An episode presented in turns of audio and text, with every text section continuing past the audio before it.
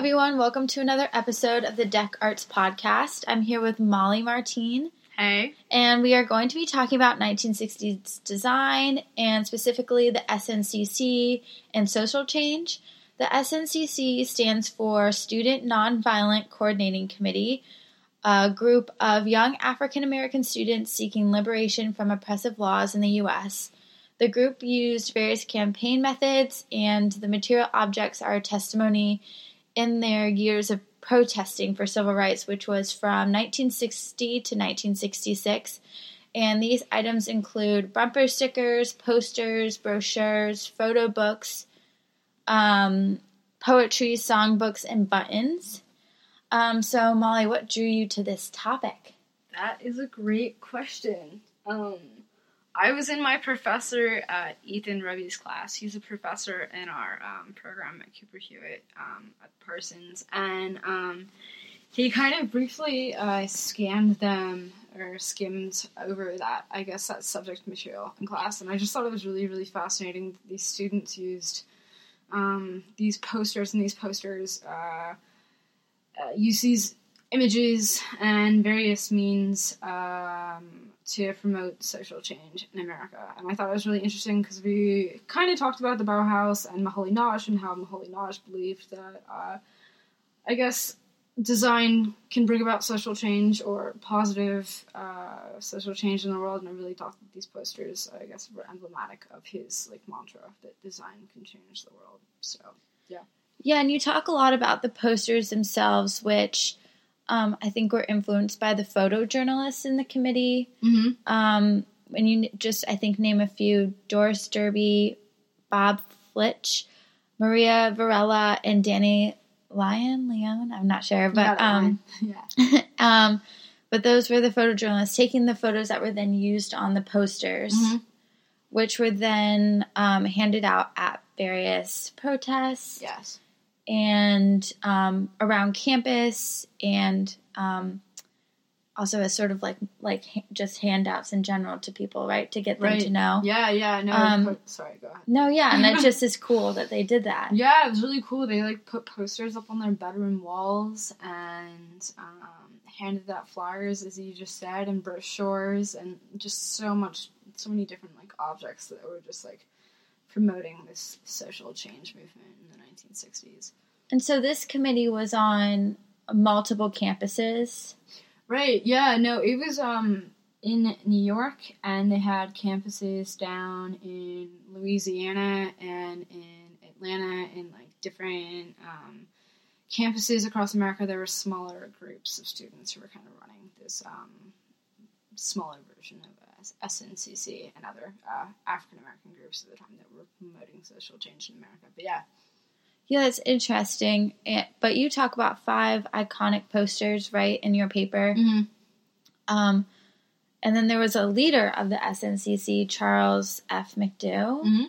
And so, did he go around to all the campuses? Was he a student himself? I mean, how Yeah. did people communicate back then? That's a great question, Sophia.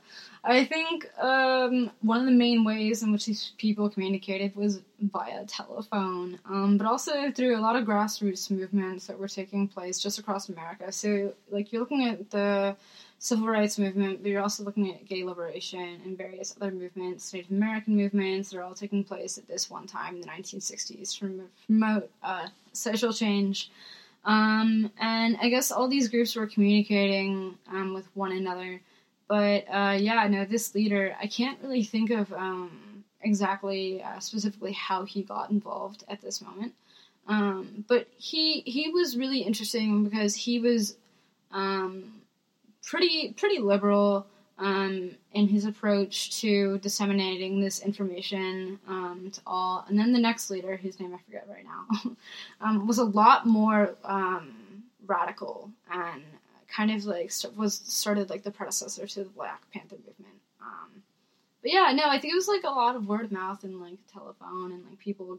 There were a lot of organizers going from um, the north to the south and the south to the north to promote this message. So yeah, yeah, it's pretty interesting. Yeah, it was. And then you also mentioned that it was a time when um, more Americans have been in college than ever before, which is really cool to think about. That Yeah. there's a lot more people communicating that way. Mm-hmm. And um, I guess this speaks to the mobility of those college students. But you um, remark on um, a movement, um, their movement in the 1964 Freedom Summer. Mhm. Do you want to sort of expand on that? Because I thought that was interesting. I mean, did was that something that I mean it was? Um, did they go down there for an event and then this happened? There was like students and they Yeah, yeah, yeah, yeah. Um, so it was kind of organized. So I guess like Freedom Summer was the whole idea in the South, specifically in areas like Louisiana and Mississippi, to try to. Um, so like down there in the South, people uh, were being really prejudiced um, against African Americans and were promoting them in like numerous ways from voting at all in their local election. And I think that's a really important thing to take into consideration um, is that they wanted social change via these governmental tools, but they didn't even have access to even be uh, any on any kind of legislation, let alone to even vote. So people from the north came down to the south and really tried to help uh, register black voters, people who couldn't read, people who couldn't write, people who didn't know that they were allowed to sign up to vote.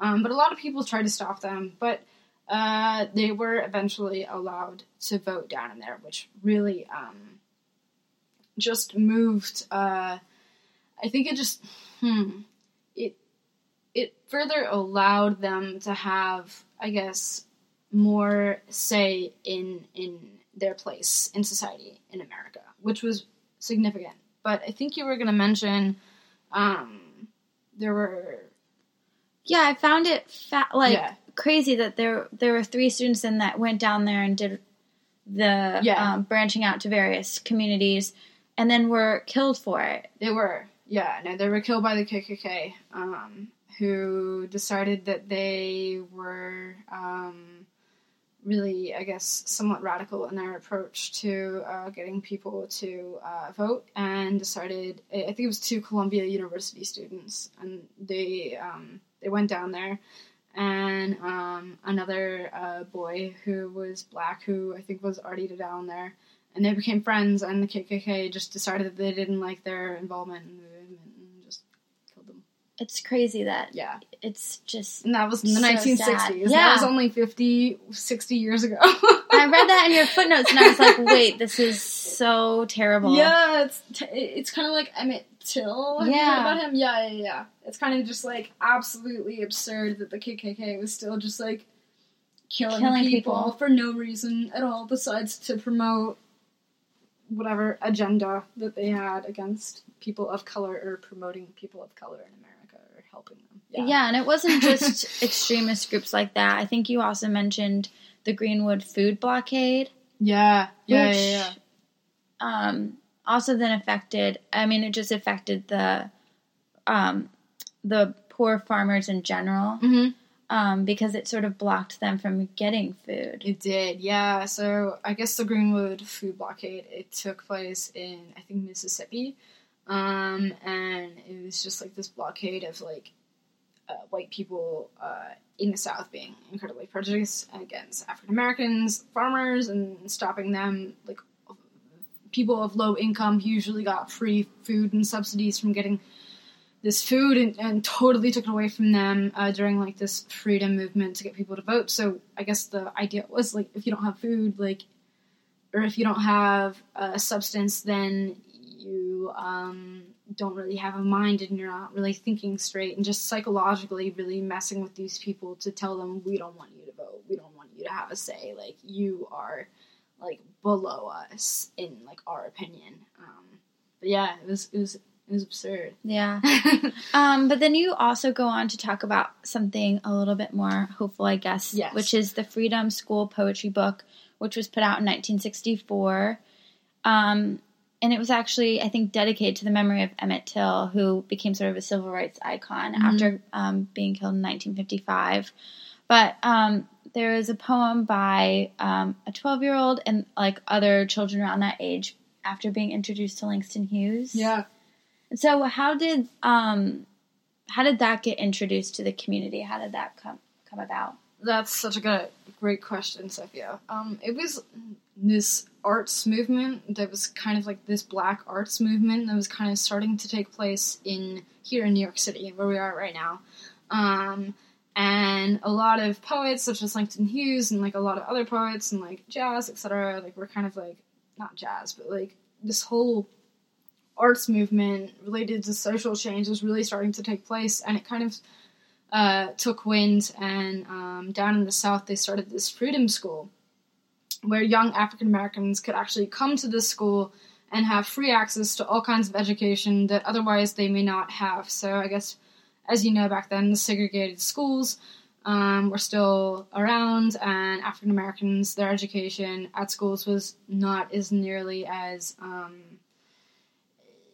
it wasn't as good as uh, white a white person's education just because like the teachers didn't have the resources to teach these students as much. And it wasn't as full or as rich as art. So uh, these kids came here to the school and they started writing this poetry. And um, it was pretty it was pretty profound. But i think it's really interesting to note that a lot of this like material that we're going over such as the freedom school poetry book um, hasn't really been studied by scholars yet.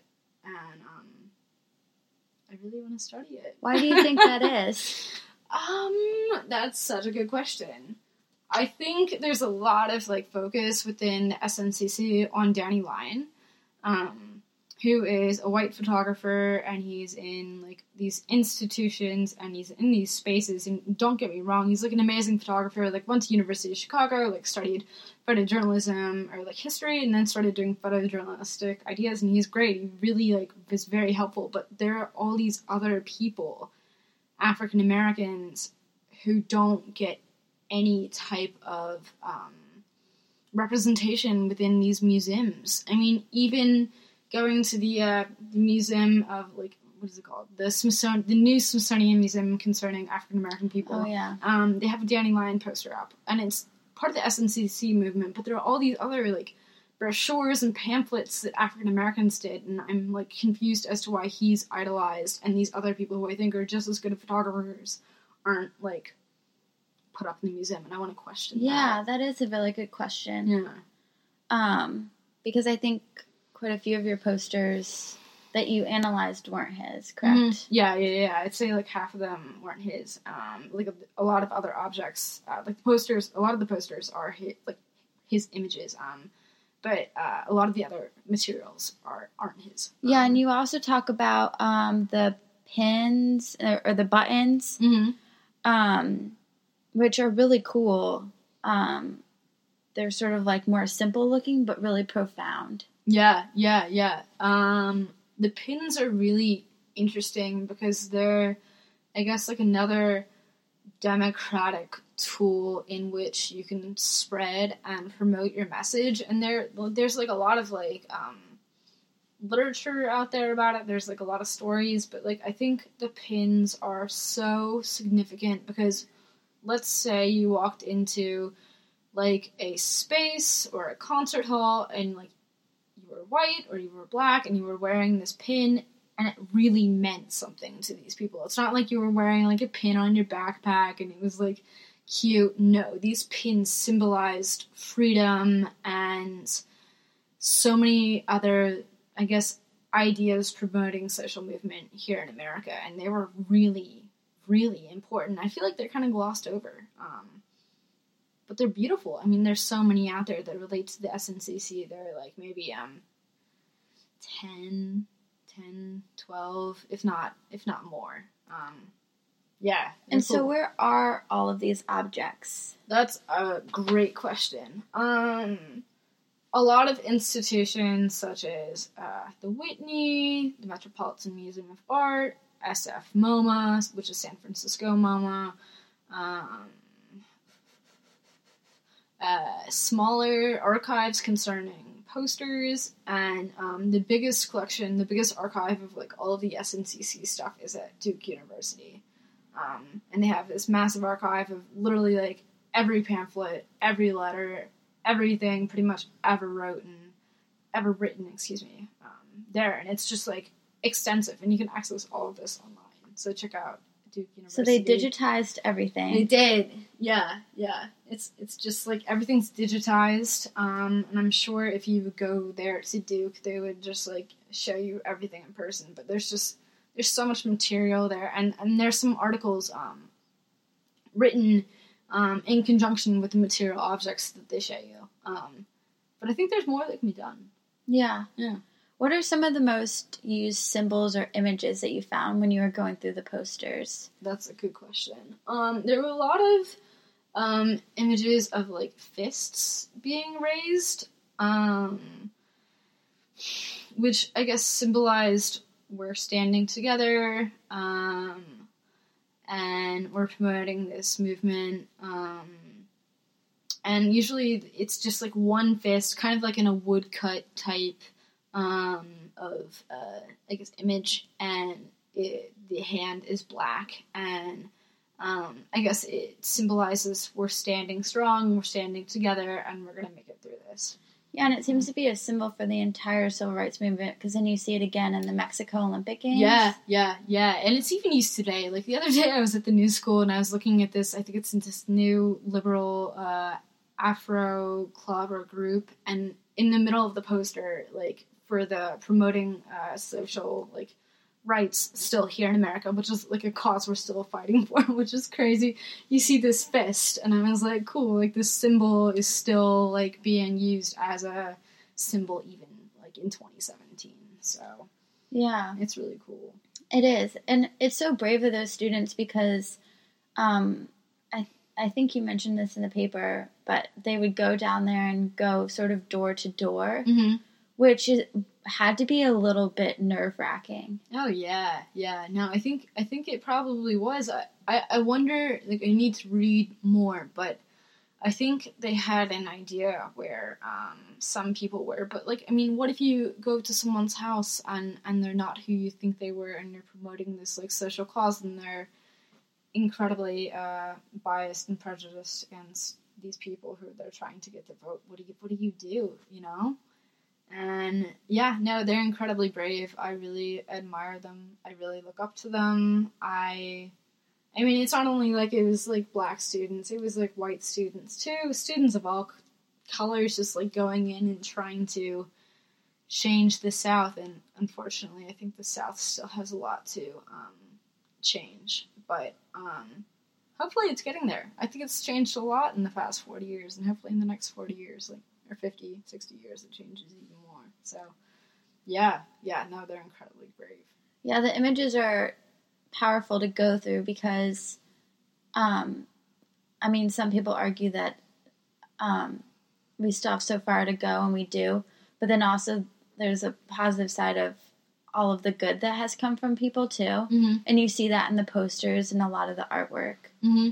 um, which I f- it was just nice to see. I mean, it was very simple, but again, yeah, really powerful and well thought out how they planned their designs. Yeah, yeah. No, that's that's great. Like that's a good statement that you just made. I, like their design really just like is so inspirational and gorgeous and beautiful and I mean, I think it's so cool that they had this poster that was just like promoting so many great things like to change here in America and they really believed it and they just put it on their walls and and they're they're really beautiful photos and and I think that they really helped change America and I think that's why these museums and collections and collectors still collect these objects because they're still so significant and and they I don't know they changed they changed America. So I mean yeah design is amazing. Graphic design yeah it's so cool Did you look at other sources during the 1960s? Were they borrowing from other um, other places, or was it really just them creating these? Um, that is a good question. I know that posters, I mean, have like been used throughout time immemorial, but the question is, where did they get like these ideas?